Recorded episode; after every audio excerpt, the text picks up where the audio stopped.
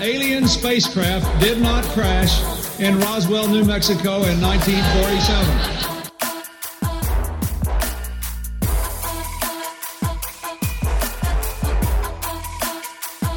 You know flat earthers, I guarantee it. But you don't know who they are because they're afraid of talking about it.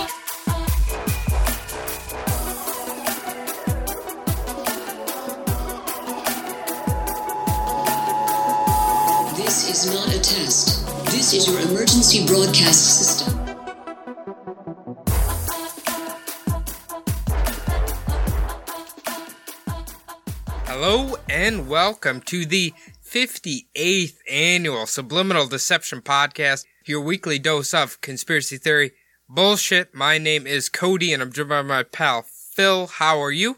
Doing good, buddy. How about yourself? Not doing too bad. Uh, the weather is finally warming up here. It's uh, a breezy 60 to 70 degrees, probably the ideal Minnesota temperature. No humidity quite yet. How is it in your neck of the woods? It's been uh it's been pretty hot. It got cloudy uh yesterday and on the way home from work, it was feeling really humid. There was a lot of clouds in the sky, so 103 on top of a little bit of humidity is not very fun, but it's been bearable. I'm starting to get used to it, so Oh, now I remembered. I wanted to tell you about this uh, thing I saw on Reddit. So this guy, his post was literally, it said like, "This is why I believe uh, simulation theory is a real thing." Like you covered, God knows how long ago. a year ago. So what it was was a pen of like, I would say, what you consider maybe teenage aged chicks. I guess is how you'd put it. They're not chicks, but they're not chickens. They're like in that middle ground. Anyway, so he picks up one, right? And all of a sudden, all of them just quit moving. He's holding the camera on this chicken for like at least 20 seconds. None of the other chicks are moving. Sets the chick back down. All of a sudden, they start moving again. So it's like they froze in place while he was holding one of them, and then they came back to life the second he set it down in the pen again. Huh. Although I, if I had to guess, it's probably a defense mechanism, but it was To a, the movement. Yeah, Yeah. that's what I was thinking. like if one of their companions is being abducted, then the rest of them freeze like they would for Predator or whatever. But it was such a weird video to watch. Huh, that's weird. Yeah, I'll have to take a look at that. I've noticed I had a weird moment of uh, Mandela effect. Oh, recently. okay. So I was watching a documentary and they uh I, I watch a lot of history documentaries and they were showing the landmass of like basically like France, Italy, and Iberia, which is like Spain and Portugal. And I noticed that like all of the history classes that I've taken, which are quite a lot, I always looked at maps of that area. I mean, it's pretty big. World War One and Two happened in that area. You know, like a shit ton of history happened in Southern Europe. And I noticed like Spain looked a lot different than I've ever seen it before. Like it almost looked like it was further east than it usually was. And there was a lot, this weird kind of like a curve, like at the bottom of like France, where France meets Spain. I thought it was just like straight down and Spain was right there. But the weird thing is it kind of like changed to how I remember seeing it, like usually on a map. It may have been that I just don't like, I just don't really pay attention as much as I had at this point because they were pointing out like a city in this area. But it was kind of weird as it kind of took me back. I had to like go on my phone and look at maps to see if this was how it really looked. I mean, you know what? I that's what I'm starting to really buy into because I I remember last week, I don't even remember who was on the episode or not, but we were talking about on Bumblebutt podcast, we were talking about the Bernstein Bears, Bernstein Bears thing again, and I remembered it even differently than the corrected version because they were saying they remember Bernstein Bears, and I thought that was supposed to be the corrected one. And we always remember Ber- Bernstein Bears. Well, there's three different ways to remember it. There's there's Berenstein Bears, there's Bernstein Bears, and then Berenstain Bears, which is I think what it is now. It's Berenstain Bears. I remember it being Berenstain Bears when I was a kid, but But me too. I, Yeah. I, I don't know. They got to quit fucking with that goddamn book. I don't even know why they care so much about it. yeah, I have no idea. Maybe it's just the weird alternate dimensions that we're flying through. Hopefully we fly into an alternate dimension where this COVID shit never happened. That'd be great if you just woke up tomorrow and everything was normal. I wouldn't even question it. I would just fucking go to the bar tonight. Just oh la di da. No, no, nothing. Everything's normal. I don't remember anything about coronavirus. What's that? I feel like Can I get a Jack and Coke? I feel like ten years from now, Phil, you're gonna be like, you remember when I couldn't go to the bar for for months on end? It was terrible. Oh yeah, definitely. well, I think I think it's gonna be in about two years when it goes back to. I don't think it's ever gonna go back to completely the way it was like three months ago, but I think it will go back to like the best new normal in about two years, where we can start going to like sporting events and concerts and bars again. Yeah, I I'm pretty sure uh sporting events and concerts are gonna be like the last thing that they allow back open just because of uh the mass group of people. I think that the biggest thing that's going to change is how people greet each other in public. Like if you've noticed when people greet each other in public, they don't even shake hands anymore or wave to each other. And I think that after a couple years of people really not doing that shit anymore, a lot of people who are like huggers claim that like when this shit's over, they're just going to hug everybody. But I think people are going to be like really reluctant to hug each other. And then it might drip down into like social norms to where people who aren't exceptionally close don't really show any type of like PDA.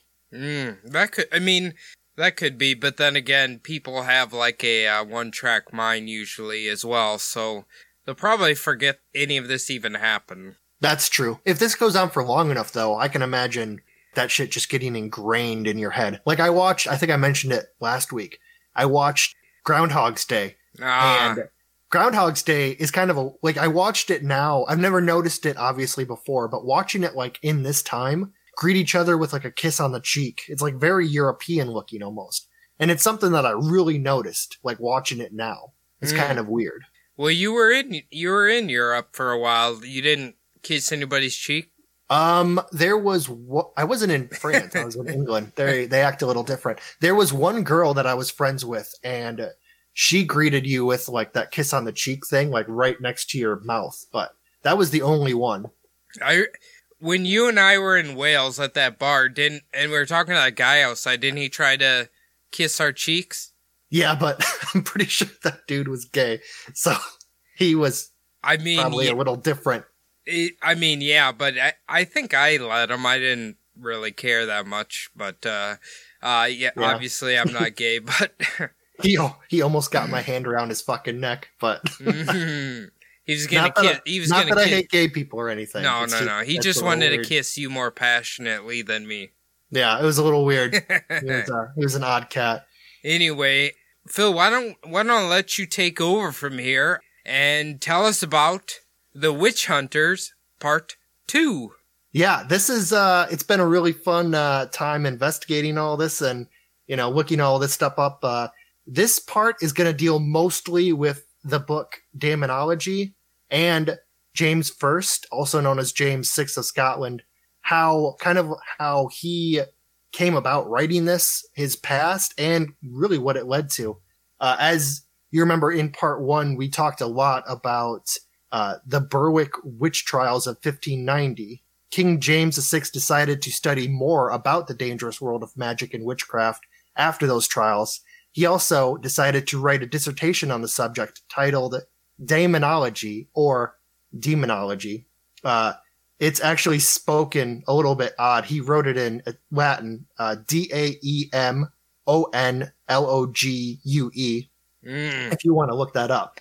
Can you imagine if this man knew about all the 16 year old angsty teenagers who are constantly invoking demons and practicing witchcraft and Wicca and all that?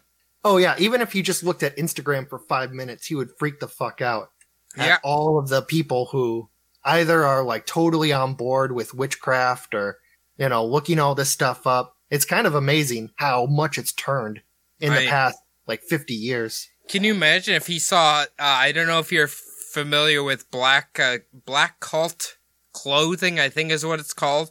No, I'm not. Uh, they just make like really edgy uh, t-shirts and stuff with like Satan and Baphomet and witchcraft stuff on them. They're actually kind of cool.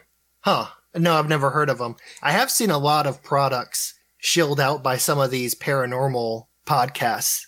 Kind of uh, some of the things like, what is it, like their little crystals and stuff like that. They're kind of cool. Yeah. I mean, we're going to be shilling out that Windows 98 CD-ROM here pretty soon, so the Time Traveler CD-ROM. Oh yeah, definitely. Everyone's got everyone must must see that. It's pretty great. So he wrote this book, Demonology, with the intent of making the reader, namely fellow Christians, believe that not only does magic exist, but that the relationship between demons and the conjurers of magic was a danger to Christian society, along with the justification for witch hunting. Mm.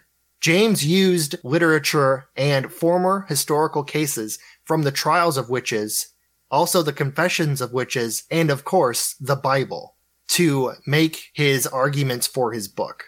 Okay, alright. I mean, if you really sit down and read the Bible and like think about witchcraft, wouldn't Jesus technically be a witch?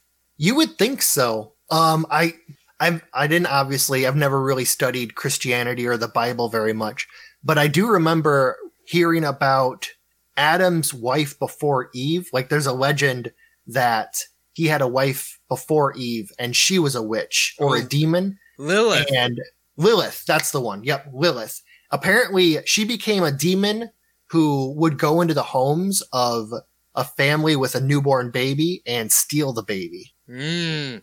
I, re- I remember reading about her actually, and uh, what was it?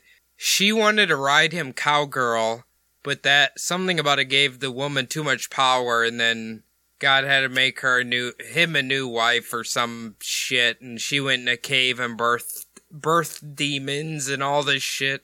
Yeah, and I suppose the moral of that story is, you know, keep women down and Yeah. all that, which is the moral of most of the Bible stories. But- But I'm saying, technically, they believe Jesus had superpowers, right? Yeah, that's true. Uh, and if you listen to It's a Bible, they, uh, G- God also grants certain humans like his grace kind of deal. So it allows them to live longer and, uh, gives them like special little abilities and stuff like that. So I mean, That- that's what I've mostly learned from that. So Magic's magic, right? Yeah, that's true. so James also used other sources for his book. He used some old dissertations on magical studies, and this was to further his understanding of the relationship between men and demonic forces.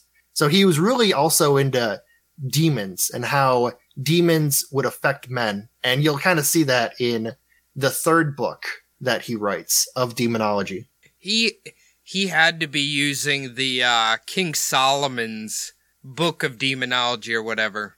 Have, Uh, have you I'm not about? exactly sure. It didn't really mention what books. What can you go into that a little bit? Yeah, so basically, King Solomon, he he's an ancient prophet. I think he's more prevalent in like the Quran, but essentially, he had some ring allegedly that he could control demons with, and he used them to build his temple or whatever. He could also like control the wind and had like a thousand wives or something too. But they have a book called like King Solomon's Seven Seals or something like that, or like King Solomon's demonology book. It's really old. So I, I wouldn't doubt if this guy was using something from that part of uh, a religious text to get his demon ideas as well. I have actually seen a documentary about that. It was about like weapons of magic and not really magic, weapons given to humans by God. I think one of them was like the Ark of the Covenant. They were also talking about uh, the Spear of Destiny Mm, and Yep. uh, some kind of a horn. Also, I believe. I'm not really sure. it's it's been a while since I've seen it. Like a like a ram's um, horn that you blow out of. Some kind of. I think it was that weapon. But yeah, I've, I have definitely seen that ring they were talking about. Well, I was gonna say definitely is not the Minnesota Vikings horn that they blow out of because that doesn't bring them any luck at all. that just brings you defeat and season and a quick end to a season. But now they got Nate Stanley from Iowa, so watch out, Super Bowl. Here we come. That's true. He's going to be bringing up that third fucking string quarterback position. So, so some of the demons that he described in this would be book three of demonology are a spectra, and this is used to describe spirits that troubled houses or solitary places. Obsession spirits, used to describe spirits that follow upon certain peoples to outwardly trouble them at various times of the day. Referencing, and this is incubi and succubi. Fuck So- yeah. Uh, the Does- the Kia or the Spectra actually uh is a type of motor vehicle from Kia. Do you know that? Yeah, I do, and it troubles drivers who buy them. It does because it's a piece of shit.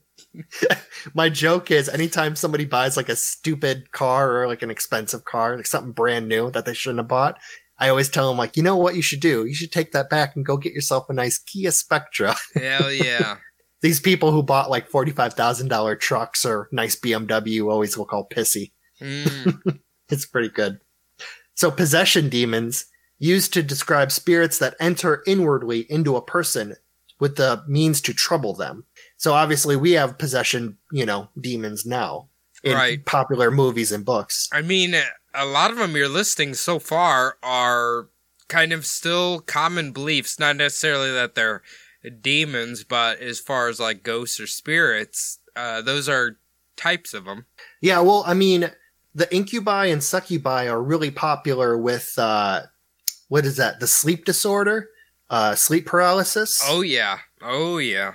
there was a podcast I had listened to recently that uh, went into incubi, and it was a pretty good one. It was uh, on a Creep It Real episode. Mm, But- yep, Yeah, they they were talking all about that. So, pretty good. uh, Shout out those guys. but yeah, the possession, the obsession, and the spectra. I've never really heard of demons haunting houses as much as you just kind of hear ghosts haunting houses. But I wonder if it they could mean just regular ghosts Oh well, as specters. I assume at this time, like in their minds, everything that is supernatural is just a demon, right? That's what I'm assuming.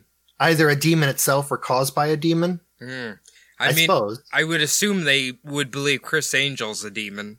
Oh yeah, well they'd probably think we were demons just for having phones and you know driving around in cars and shit. Communicating over the internet. Yeah, talking to people across the fucking world in places they barely knew existed. So the last demon is categorized as fairies, and this is used to describe illusionary spirits that basically prophecy, transportation of their servants, and a consort comes in. So it's kind of something that's meant to like trick you or like kind of give you these like powers. I mean, if we're talking about Scotland and Ireland and stuff, the fairies are very big there. Oh yeah, well I think uh in Iceland they consider fairies to be not only real but like a part of everyday life and they'll like really help people. Like they have people who are like fairy finders and that's their job. Hmm. Kind of weird. I did see that on Reddit somewhere that I I uh, I think it was in Ireland though. They they believe there's like a fairy mound, so they built the highway around it. So like the highway is out of its way around this like giant what they think's a fairy mound because they didn't want to piss them off. Oh, I've seen that. So Yeah, I, I saw that on the internet. They diverted the road to go yeah, around it. Yeah. yeah. That'd be great if you uh if you had a house and the city wanted to cut through your like your farm or your house just to like make an interstate and then you went to the court and argued that. Like no no no, there's a fairy mound here Hmm. and you have to go around this fucker. Well, hold on. Since we're in the U.S., you'd have to be like, "This is a uh, a bald eagle nest. Can't you can't tamper with this." This is actually the hole in which Barry Satiro emerged from hell. There's no fucking way you can pave over this bitch. no. So I mean, really the book does do quite a like a good job of telling you about demons, but most importantly, this book is like a Socratical interpretation. Like a basically Socrates would use an argument between two people to get his point across, and that's exactly what King James used in this book. He used arguments between people to tell his own people about the dangers of witchcraft and how it was actually a good thing to hunt down and execute witches. Mm, okay. I see. Yeah, so the arguments from this book is really what affected future witch hunters and the people of Scotland and England and colonies across, you know, the ocean, Yeah. uh, future English colonies. okay. All right. So, in order to understand what led James's feelings that his fellow Christians needed such a dissertation and the three books that he had written, we need to go back to before James was born. Ideas of the Reformation had reached Scotland and began to force the decline of Catholicism and increase Protestant ideas and ideology in Scotland. Eventually, Scotland became officially Protestant under the direction of John Knox, the Protestant leader of Scotland at the time. He was originally a follower of Martin Luther, later changing gradually to the teachings of John Calvin, both of which thought that witchcraft was a severe crime and that the practice of witchcraft merited the death penalty. Okay, so does this mean that they, because they turned Protestant, they got more heretical? No, her- heretical. I don't. I don't know what word I'm looking for here, but you know what I'm saying. They got more extreme. Yeah, they became more conservative, more extreme. So a lot of the teachings and the early thoughts like Martin Luther and like Calvinist belief, a lot of the Protestant ideas were to get rid of ideology, go back to basics, get rid of like the Catholics at the time were using um basically where you would pay someone higher up in the church indulgence they were called indulgences they would pay to get themselves like instead of having to go to purgatory with all the peasants so that their soul could be cleansed, they would pay indulgences to get themselves on the fast track to heaven. So it was just like when you go to Disney World, put yourself in the fast track, you go straight to heaven. Pay pay a little extra, you get the fast pass. Yeah, this was obviously bullshit, you know, just to get these priests and cardinals, bishops, whatnot, just to get them some money because they really liked money. That's the Mhm. the best thing about being a religion is all the money that comes with it. Right, right. Okay, that Yeah. makes sense then. Yeah, but Martin Luther, John Calvin, all of these weirdos actually believed in religion, and they actually believed the stuff that the that the church was teaching. So they were kind of unique in that fashion. So Okay, all right. so they were definitely leaning towards more of a conservative uh, way about doing things, not as much as like the Catholics at the time were going more for kind of enriching themselves, shying away from the evils that in the world, devil, demons, all of that. Catholics weren't very concerned about that sort of stuff, but the Protestants were. They were much more like a back to basics, the Reformation. Mm, You know. Okay. Well, that's weird because I feel like the tables have turned now. Um, I don't really know much about Protestants today. I know that they're split up uh, like a lot more than they used to be. Like back back in this time, being Protestant was seen as all like kind of the same thing. But now, if you're a Protestant, there's so many different factions and different churches that Well, really none of them are, you know, I, ju- I, some ju- are some are conservative, some are not. You know, I, I just feel like, you know, with the Catholics turning into uh, wizards who battle demons and exorcise them from people and all that, you know, all that theatrics. Oh, are you talking about exorcisms and stuff like yeah, that? yes, yes, yes. Gotcha.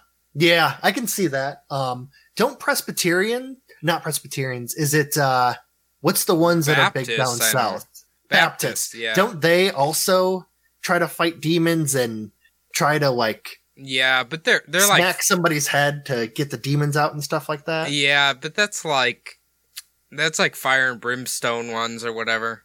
Yeah, I'm not saying that all Baptists are like that, but they're definitely, yeah. Oh, I'm- and evangelists. That's right. Evangelists are big into that. Oh, okay. Maybe I'm thinking of the evangelists, not very, not the, the Baptists as much. Yeah, aka Chuck North.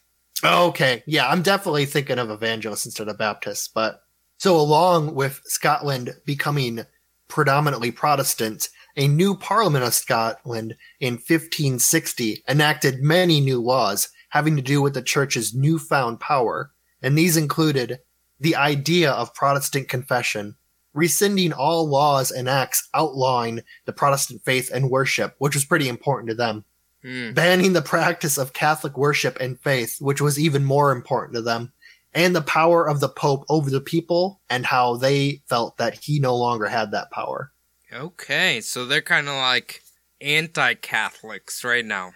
Yeah, definitely. So that was the brand new Protestant parliament. But I should also mention that these laws were never fully enacted uh, by Mary, Queen of Scots. She had just returned from France one year prior.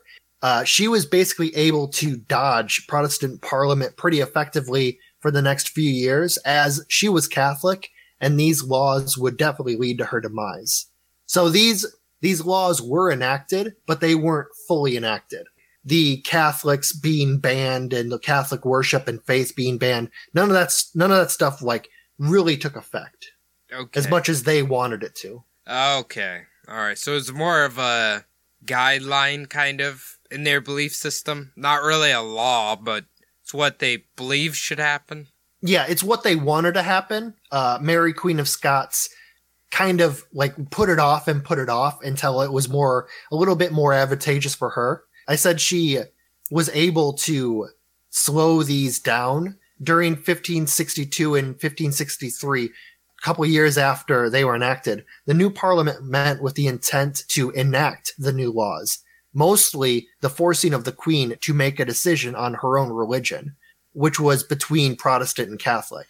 Okay. However, yeah, and they really wanted her to accept the Protestant religion and leave behind her Catholic beliefs. She had actually been sent to live in France since she was a baby, uh, married a French prince, the Dauphin, but he died. He was a little bit, uh, like deformed. He wasn't, uh, I'm not sure exactly if it was an issue with incest, but he didn't live very long into his, uh, childhood. So, Well, if you when you say deformed and a person of royalty, I immediately assume incest. Yeah, that's what I assume also, but I, I didn't want to make that, you know. I, Oh, he- I don't, He might rise pretty- from the grave and sue you.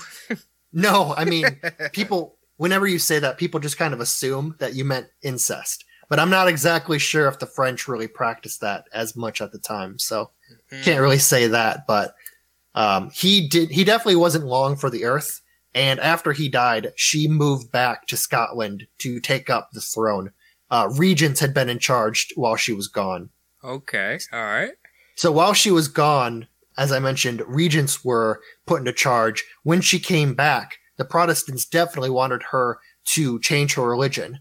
However, she was able to divide the new Protestant parliament into two different factions, one of which was led by James Stuart, the first Earl of Moray, and this was Mary Queen of Scots' half brother. And she made him the Lord of Articles, and he was able to steer Parliament away from laws that would injure Mary's position. Okay. So this is a very intricate game of politics they're playing right now, basically. Oh yeah, I mean the Reformation and the divide between Protestants and Catholics was the biggest thing going on.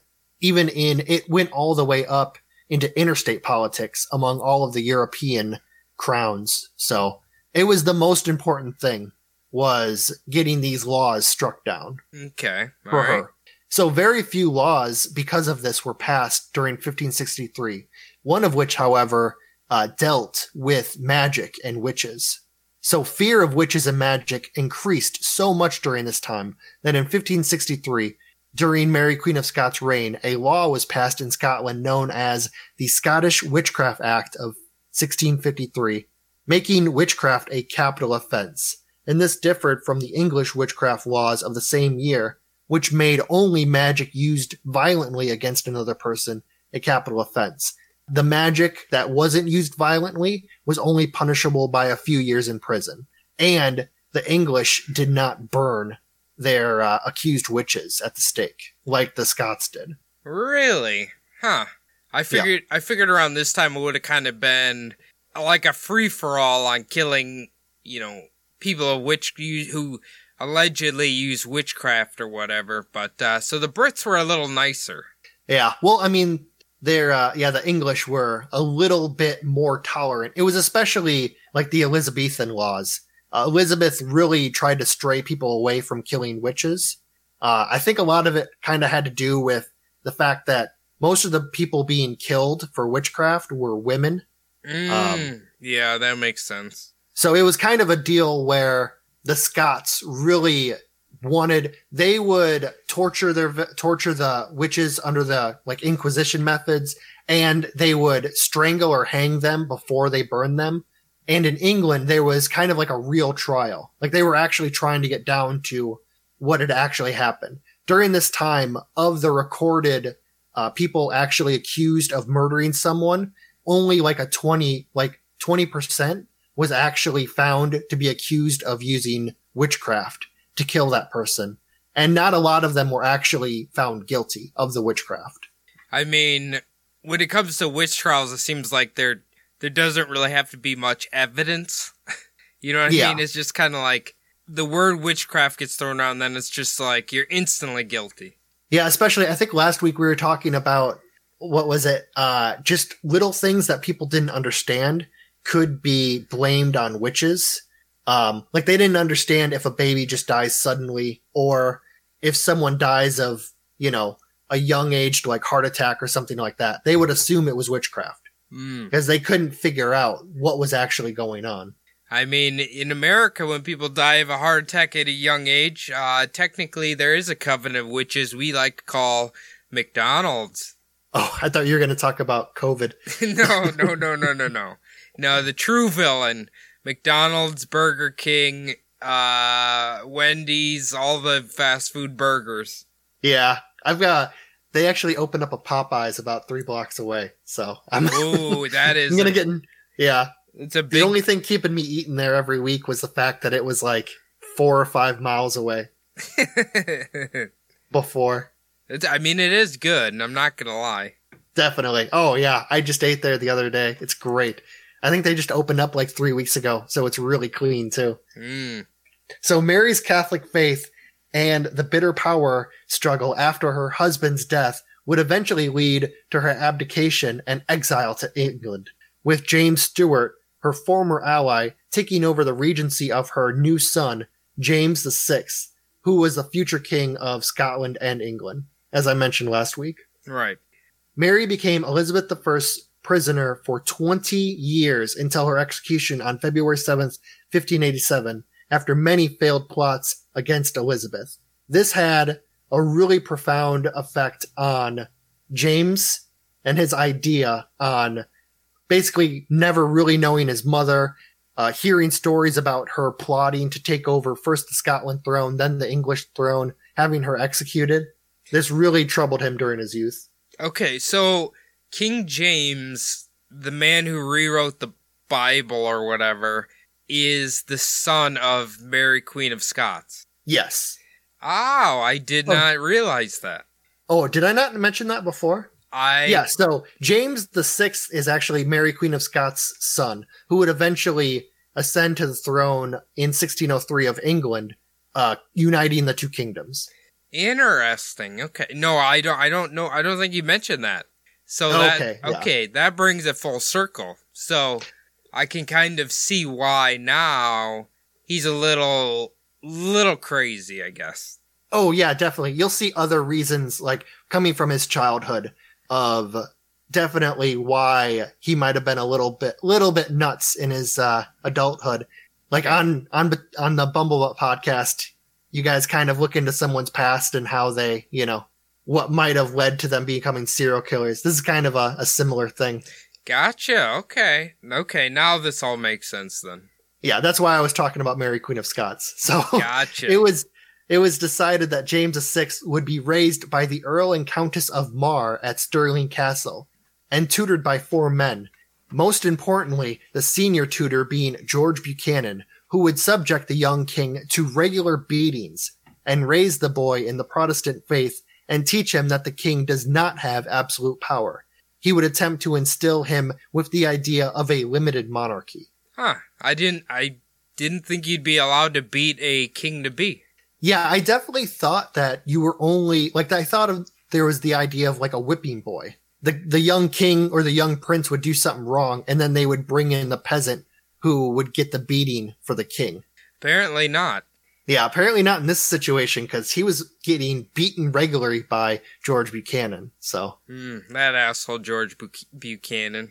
yeah. So James would eventually stray from the teachings of James Buchanan and have his writings banned from the realm. Okay, makes But, sense. yeah. But importantly, George Buchanan did instill in James a love of learning and literature, and that would last him in his entire life and lead him into a career in literature along with being a king. Okay, all right. So this is kind of how King James might have gotten his. uh I don't know what would you call it, writer's thumb. I don't know. Oh, yeah, his uh his wanting to uh become a writer. I mean, if I was king, if I had that much power, that much money, I wouldn't want to do anything else other than just what I had to and then just live it up, you know. Like most people would be like that. You know what's funny? Actually, I was listening to a podcast today, and uh, I don't know if it was really a thing. I kind of was reading it like it was that uh, basically Stephen King was calling George R. R. Martin a lazy man for not just continuously writing. Oh, well, you can't compare anyone to Stephen King's fucking worth ethic when it comes to writing. He No. writes more shit before fucking breakfast than most people do in probably a week. So I mean, doesn't he? Doesn't he write like a, just a shit ton of stories and have them all fucking Well- just ready to go? well, I it was something like George. Why don't you just write like eight pages a day, and then eventually your book will get done? You know, Yeah, but uh, eight pa- eight pages a day. That's actually a lot of words. That's Yeah, but you know, obviously, uh, HBO is a quicker writer than George R. R. Martin is. So oh yeah, and especially it's easier to write screenplays than it is like chapters in a book. yeah, So, yeah. Appar- uh, the meme going around from George R. R. Martin was that he's writing now that he's forced to be quarantined. oh really? Yeah, now that he can't go out to a restaurant and stuff his face, he's stuffing his face and writing at home. James led a very strange and volatile childhood, enduring, like I mentioned, the regular beatings from Buchanan. Also, he feared death and imprisonment from both Elizabeth I in England and from the nobility of Scotland. At the age of 14, James was imprisoned for a year by the Earls of Gowrie and Agnes. And this was because many prominent Calvinists thought that James's relationship with his father's first cousin, the Earl of Lennox, was extremely inappropriate. The Earl of Lennox was forced to leave Scotland after the imprisonment. Earl of Lennox had been one of James's favorite, and he was named the only Duke of Scotland. so what made it inappropriate? Uh, so there were rumors going around that they may have had a lustful relationship. Okay, So he Now- might have, uh, they might have been more than just friends, I guess you would call it. okay. Now, uh, was it a a boy or was it a girl? No, this was a dude. This was, uh, like a 30, I think he was 39 years old. Okay, Man. Well, and he had actually come to the court from France and become a lot more powerful than anyone thought he should be. So that was another reason why they got him out of there. so King James might have been gay. Yeah, well it it kind of there's like rumors around uh like that and also some other things too. Hmm. So James was always known to enjoy the company of other men. Uh he did have a good relationship with his wife at first. I mentioned last week Queen Anne, the Princess Anne from uh well the Danish princess who he went and picked up and that's when they had the trouble with the storms. Mm, right, right, right. But his relationship with Queen Anne actually petered out after their daughter Sophia died in infancy. And this led them to live separate lives until her death in 1619. So they had a really good relationship at first, but he was kind of, uh, everyone kind of thought he was a weird guy. Like he wasn't very masculine. Uh, for a king, he really didn't want to go to war a lot. Everyone kind of looked down on him for that. He wanted more of a peaceful time for his kingdom. It sounds like a good king to me. Yeah, exactly. Nowadays, we would think he was a good king because he wanted peace. But back then, they really, everyone had a want to go to war a lot, especially with, in Scotland, they wanted to go to war with England. That was the big one. Mm.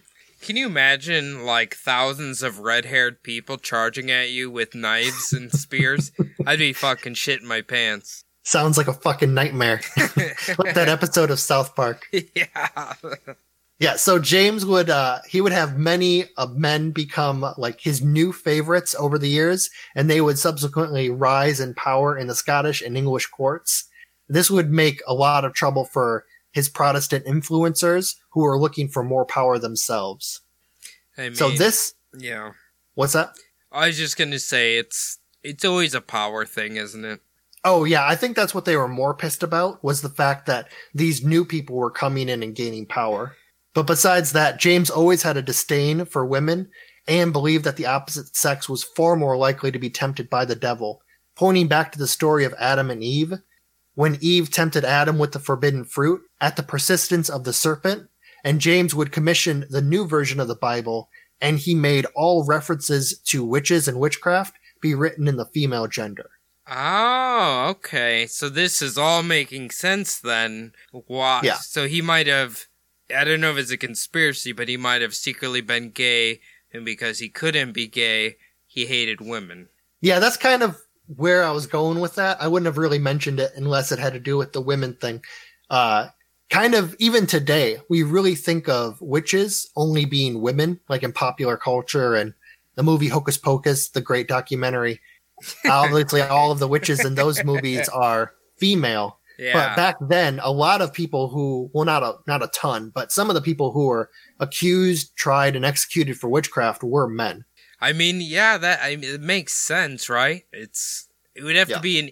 I don't think witchcraft really discriminates. No, definitely. I mean, really, if you think about it, in even in our popular culture, Harry Potter, they have uh, male and female witches in that movie. So Wow, this is uh this is kind of blowing my mind right now. That he Yeah. changed it just so it was against uh the females. And man, man, this guy had a vendetta against vaginas, I'll tell you that much. Jesus. yeah, I guess I'm not sure exactly if it was like a commonly thought belief that only witches were women before him, but he definitely did steer the ship towards uh, women being seen as witches. So this would lead many more investigations into witchcraft to focus on female assailants. This was preferred over men and carry on into future witchcraft trials in England and other parts of the world, including the Americas. Okay. After the death of Elizabeth I in England, James ascended to the throne and became James I. After his ascendance, James's fervor in hunting down witches followed him into this new kingdom, increasing the amount of investigations into witches and witch hunts. The laws in England were also changed from the light punishments for non-violent witches and only capital crime after violent witchcraft was used against a victim. Now, any first instance of using magic could be grounds for death. Even just carrying the mark of the devil, which was thought to be left after having a sexual liaison with Satan, could be the grounds for a hanging. Jesus, man, this guy amplified fucking everything. Holy shit.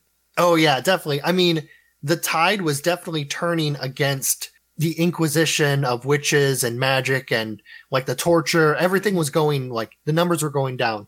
Once James came in and brought in demonology, everything jumped right back up. And this was immediate. This guy's a dick.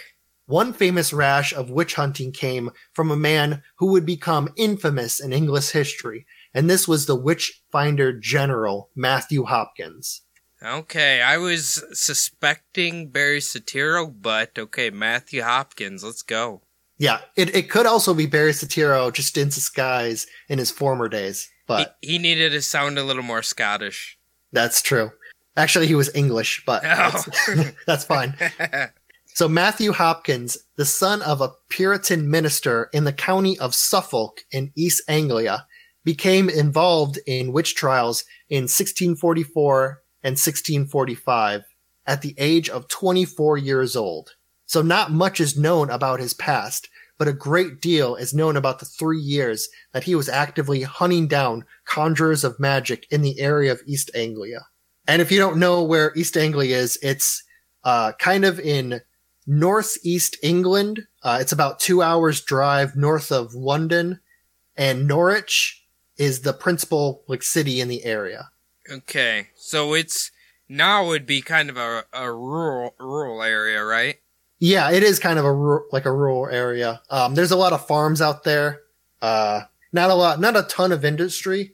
Um, there's a few decent sized cities. I mentioned Norwich, uh, Bury St. Edmunds, uh, in that area.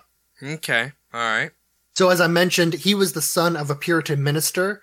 Really, I should say Puritanism was really taking hold in that area of the country at the time. Puritans had like a real hatred for the devil and a belief in superstition, magic, all of that crap, demons, just everything. So, I mean, that really, like his family was deep into Puritanism. So I should mention that. That's kind of where his upbringing brought him to. I mean, yeah, that would kind of warp his his mind to believe evil was all around him, right? Yeah. I mean, we kind of, we mentioned these people and saying that they had like an odd childhood. I imagine that a lot of people had fucked up childhoods back then. Oh, Like- yes. oh, yes. I should also mention that everyone was fucked up. Let's just say that compared to how we are now. And we're all fucked up. So it's, everyone's fucked up. True. So Hopkins, Hopkins got his start when he met a man named John Stearne from Lowes in the county of Suffolk. And together they decided to take over the investigation of an old woman who was being watched for evidence of being a witch. The two men convinced the watchers of the woman named Elizabeth Clark to allow them to take her to Thorn Inn so that they could resume the investigation. okay. I'm guessing they're investigating her because she has too big of tomatoes or something. Oh yeah, or possibly there's just a large mole on her nose, or people just don't like her. That's a lot. Of, a lot of the people you'll find like that were being investigated back then were just unliked by the townspeople and wanted them to get rid of her. So, Right. Yeah. So when they brought her back to the Thorn Inn, they quickly came up with evidence of witchcraft and that she had called her familiars, which were imps in animal form. And this included a bunny rabbit named Sugar, claiming that she had summoned her to the inn. Okay. To be fair, animals that have too cute a names, don't trust them myself. Oh yeah, definitely. Especially uh, when they have ironic names. Yeah, I, I they make me nervous. I always thought Stinkfoot might have been uh, summoned from the devil. So he probably fucking- was. when that fucking cat shit on my bed that one time, I was fucking, I was ready to kill it. But so after a great deal of torture, including being shaved to look for a witch's mark, she would eventually confess, and most importantly, named other witches in her confession. So armed with these new names, Stearne and Hopkins came to the Earl of Hardwick, and he was impressed by the young men's initiative. Hardwick gave Stearne an official document that allowed him to look for witches in the area, and it made Hopkins his assistant. okay, so you got like a, a pseudo badge, I guess. Yeah, they were kind of like deputized by the. He was Earl of Hardwick at the time was presiding over uh, Clark's trial. Okay, all right. The pair went out and sought the people that Clark had previously named in her confession, and they also gave names to their torturers, eventually confessing themselves, and this led to 23 people being tried Yeah. for witchcraft. Yeah, this is uh this is how these things always fucking go. Yeah. And this was just a drop in the bucket to how many people would eventually be tried and executed for witchcraft. 18 of these presumed witches were found guilty and hanged.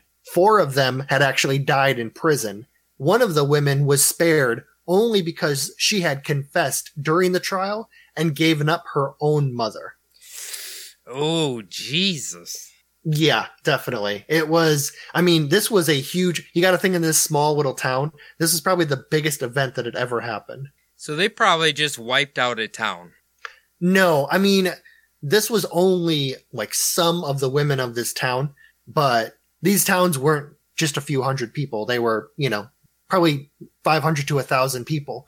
But I mean, a lot of these women were undesirables, people who other, like like the like the original woman Clark, she was very much seen as an undesirable in the town, and she named people who were, you know, people that she knew who were probably also like pretty undesirable. Okay, I gotcha. Yeah. So Matthew Hopkins and Stearne mainly focused on the counties of Suffolk, Essex, Norfolk, Cambridgeshire, and Huntingdonshire. uh, this is kind of their stomping ground, and this is all in the East Anglia area around uh, Bury, Bury St. Edmunds and uh, Norwich. Okay, all right. A lot of shires in there, Phil. Oh yeah, definitely Making a lot of nervous. shires. Making me nervous. Yep. The pair would travel from town to town, searching for witches and users of magic, often being told of older women or other undesirable people that the townspeople wanted to get rid of. After they would investigate, torture, and then eventually try these undesirables, they would charge the town peoples a large fee for the time. Uh, this was usually around 20 pounds, and they would also include travel expenses. So what I found out was that at this time, like 20 to 25 pounds was probably around three to 4,000 pounds today. Jesus. Okay, so this is just fucking extortion. Yeah, this was back when like the pound, this is back when everyone was kind of just using like pence and shillings. So people, I mean, if you had a pound in your pocket back then, that was like having a hundred dollar bill in your pocket now. Like, holy shit, big spender, you know? well, I I don't know why it always sticks in my mind, but like, uh, let's say from the Jack the Ripper era, right, 1888, right. I think like one or two pens you could get a blowy or like have sex with a uh, a sex worker, like. So you can about imagine how much a pence or a shilling was during this time period. Yeah, you gotta think. I mean, really, if you if you take that like the Jack the Ripper time frame back, I wonder how much a whore would charge. She might have to give you like like you'd almost have to cut the one pent in half and give her half of it. Be like, I'll give you the next half tomorrow when I get you know get the job done again. I feel like these two witch hunters were probably blowing each other while they were traveling from town to town. Well, you got to think too. These guys were celebrities when they got to these villages. They like news of these two traveled far and wide, and when these guys came to your town, it was a big deal. Uh, I can only imagine it was. Well, they were probably famous, but they were also probably like feared when they came to your town. Oh, definitely. I mean, anyone could accuse you of being a witch, and you'll see from his methods, uh, what I'm going to get into in a minute. He could make anyone be, uh, like found guilty of witchcraft. It was amazing the methods that he used. Yeah, he had too much power. Definitely. And it was all given to himself, basically. He's the one who called himself the Witchfinder General Mm, what a douche. in order to enrich himself, pretty much, and his partner Stearne. So England had banned the use of torture of an accused witch at the time, and Hopkins' methods for investigating a witch usually relied heavily on sleep deprivation, which we learned from the last episode was highly unreliable. Oh yeah, that'll make you fucking insane. So he would also use a needle to poke at a Ugh. witch's mark, claiming that if the mark did not bleed, that that person was a witch. However, the needle was connected to a spring and would retract on contact with human skin. What a. Okay, alright. Yeah, once again, I'm going to say I believe that his uh, whole idea about this really was just about the money. So That or he just straight up enjoyed killing people. Oh, yeah. He would also slice a person with a blade with the same proclamation that if the person did not bleed in any way, then they were a witch. However, once again, he would use a dulled down knife to slice the person's arm, which wouldn't cause them to bleed. I mean, if I was that person, I guess I would just take out a regular knife and cut myself at that point, right? Oh, I'm guessing they had been thoroughly gotten the shit Ah, kicked out of them yeah. and tied down at the time. So, Good, good call. Good. and this was this was probably after they had been shaved and you know kept awake for a few days. right. So, Okay. Yeah, that's a good point. because these investigations or t- interrogations were never quick. I mean, some of these took place over days. Right. Yeah. Yeah. You're right. Yeah. Hopkins also used a technique known as swimming, in which he would tie the accused to a wooden chair and throw them into a river or lake. And since the witch had abandoned their baptism, water would reject them, and it was thought that the witch would float and not sink to the bottom. And this practice was meant to be outlawed during the time of his investigations, and Hopkins would need to gain the accused permission before performing these tests. But he just kept on going along with it anyway. Yeah, I mean, what are they gonna once the accused is dead? What are they gonna do? Tell him that he didn't obey the law? Oh yeah, especially once you get the confession out of them. I mean, it's all taken care of. Oh no, we got the we got the confession, so it's fine. It's a witch. We can do whatever the fuck we want. So Man, this guy's a psycho. he would also add to sleep deprivation by forcing one of his victims to run up and down a large hallway for hours, even days, not allowing him to sleep. However, he still did not confess and only confessed after being forced to swim repeatedly, which means that the man didn't drown, so they kept pulling him out of the water and throwing him back in just to make sure. Oh, this was a man. That, like, are you saying a woman or the whoever they accused? No. accused? In this instance, it was a man. He was actually a priest and he was speaking out against the killings. The only problem was he was very unpopular in the town that he was the priest of, and his townspeople basically turned him into the witch hunters. Oh wow. Okay. Jesus. Yep. So he was basically uh, where his pulpit was. He was basically, you know, turned over by his own flock, and he would eventually be executed for that, hung. Well, I guess that uh, solves that ancient uh, myth that uh, priests can't swim. Yeah, definitely. yeah, I think it mostly. I don't know exactly like the physics of it, but I think that if you were tied to a chair and thrown into water, like would the wood help you float? Uh, I don't think it'd matter because the human body naturally floats and wood is. I mean, when it wood's in water, I'd assume it becomes basically weightless, More right? buoyant? Yeah, or more buoyant. Yeah, I guess that's right because when a tree falls in a river, it will float. Yeah. So I think that being tied to the chair that would really help you float. I'm guessing. I can't imagine the chairs were high quality back then. Like, I mean, they're probably a step up from IKEA furniture, but they're probably still not that great. Right in between IKEA and Walmart, just sandwiched in there. Not as good as the shit that you get at oh, what's that fucking uh what's that fucking place in Texas? The really good food. Uh I have no idea. oh fuck. They they sell their shitty furniture outside on the fucking outside of it, but so when it came to the end of the Inquisition, it wasn't the torture or the hangings or anything like that that led to the end. However, it was the cost of the pair that led to the end to the witch hunts. So basically, these two men had caused so much economic disparity in these towns that these towns had to come up with new taxes to pay for the witch trials and the executions.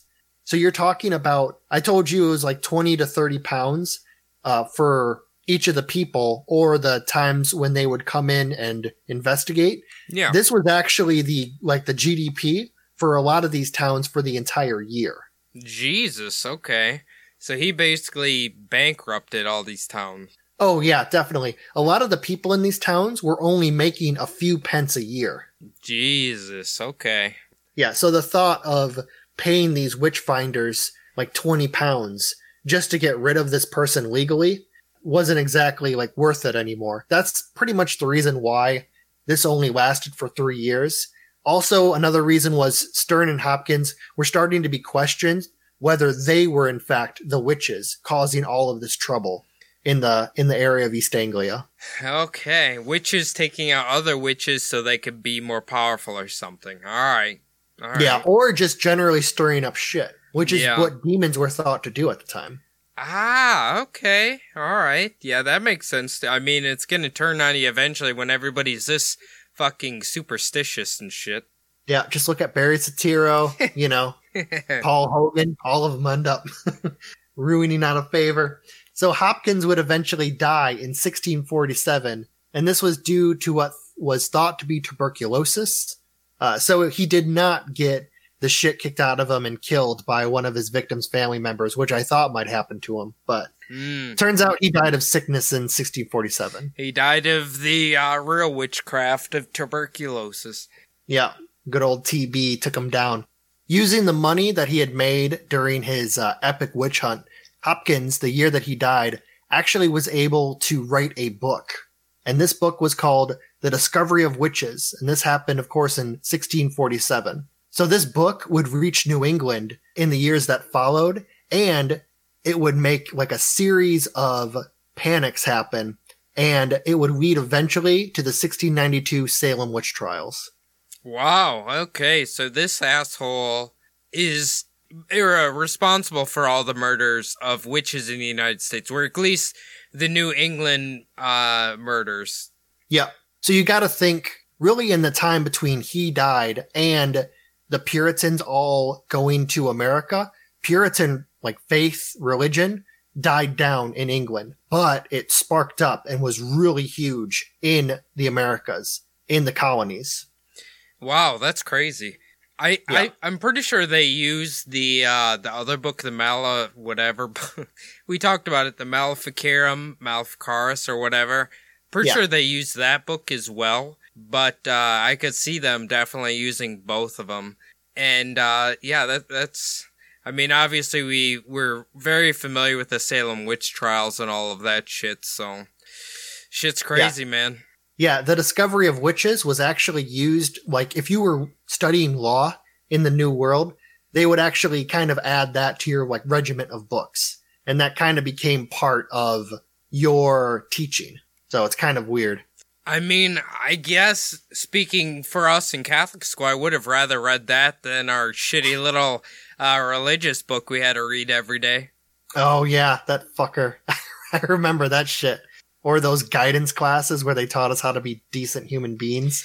Ugh, God, that it was funny. Like I think religion class was like literally the first class of the day, Oh yeah, every day for an hour. and it was just like a. It looked like a step up from a shitty children's book. Yeah, science only happened a couple of days a week and it only was for like just one hour. But yeah, religion was every day, including church on Thursday. Ugh. So I, sh- I should mention also, after his death, uh, a lot of the women who were accused of witchcraft were ended up like getting just acquitted. And the last time that a person was uh, accused and found guilty of witchcraft in England happened in 1684 with Alicia Molland. And it never again happened that a person would be executed for witchcraft in England, though there would be more that would be accused and tried. Okay, just accused, just not executed. Yeah, just not they uh they weren't able to actually find them guilty of witchcraft. Okay, interesting. Well, you know, it's crazy because I think most of us here in America are very familiar with the Salem witch trials, and when you piece these two episodes, you know, together, essentially what you've learned is the roots, the root cause of why we had Salem witch trials in America, and essentially the crazy shit that happened in, you know, Scotland and England, all because people viewed others as undesirables and just called them a witch and would end up getting them killed, which is crazy. And if you think back before that, it essentially started from a king who was probably gay and just wanted to be gay but couldn't be gay because that was probably witchcraft too. And instead, he decided to write a rewrite the Bible and accuse women of being witches. It's Yeah. fucking insane. So I guess we should be very grateful we live in a time where we don't have this crazy fucking thought and people who want to be gay are allowed to be gay and just you can do whatever you want. It's great, you know. Yeah, this uh these stories definitely teach us about the evils of religion and why they should be just left in the past. I think that's what teaches us most about all of these uh hearing from the Witchfinder General and King Yeah. James and all of these stories. Oh god, King James, I mean, if he lived in today's time period, he would have been just a happy, prosperous young man. He probably wouldn't have fucking rewrit the Bible and accuse women of being witches and everything. You know, it's uh, it's crazy. That that is honestly a crazy story. I didn't honestly, I didn't know any of that. So great job, Phil. Uh, that was very informative. Now, if someone wants to leave us a comment and say how blown away they are by uh, King James's history, where can they do that? They can hit us up on subliminal D podcast at gmail.com. It's a great way to get a hold of us. Really like hearing from people. Uh, a lot of people give us ideas for future episodes, which is awesome. Uh, the best way actually is probably on Instagram, Subliminal Deception Podcast on Instagram. Last week's episode, or two weeks episode, I should say, of the Dear David, we got a lot of good feedback from from that episode. So really, thank you guys for all of that. We also have our own Instagram accounts. Mine's SDPodPhil. I use it a little bit more now uh, than I used to. Now that I'm shut in. Cody, you've got a couple. Yeah, uh, follow me on Instagram at Cody's the Bub. Hit me up with any sort of uh, conspiracy stuff, or if you want to just talk about shit in general, I'm always down for that. Or weird stories. Uh, tell me weird stories. I love those too. Anyway, uh, the last thing we need you to do is to log on to iTunes, leave the show five star review. Doesn't really matter what you say, just write whatever the fuck you want on there if you can. If you're a Spotify user, just hit the follow button and uh, you'll get updated whenever we drop a new episode. Otherwise, uh, thank you very much, Phil. It's been, uh, like I said, a very, very informative episode. Very, humans have a creepy history, we'll say that. Uh, otherwise, we will see you guys next week with another fascinating tale. All right. Thanks, guys.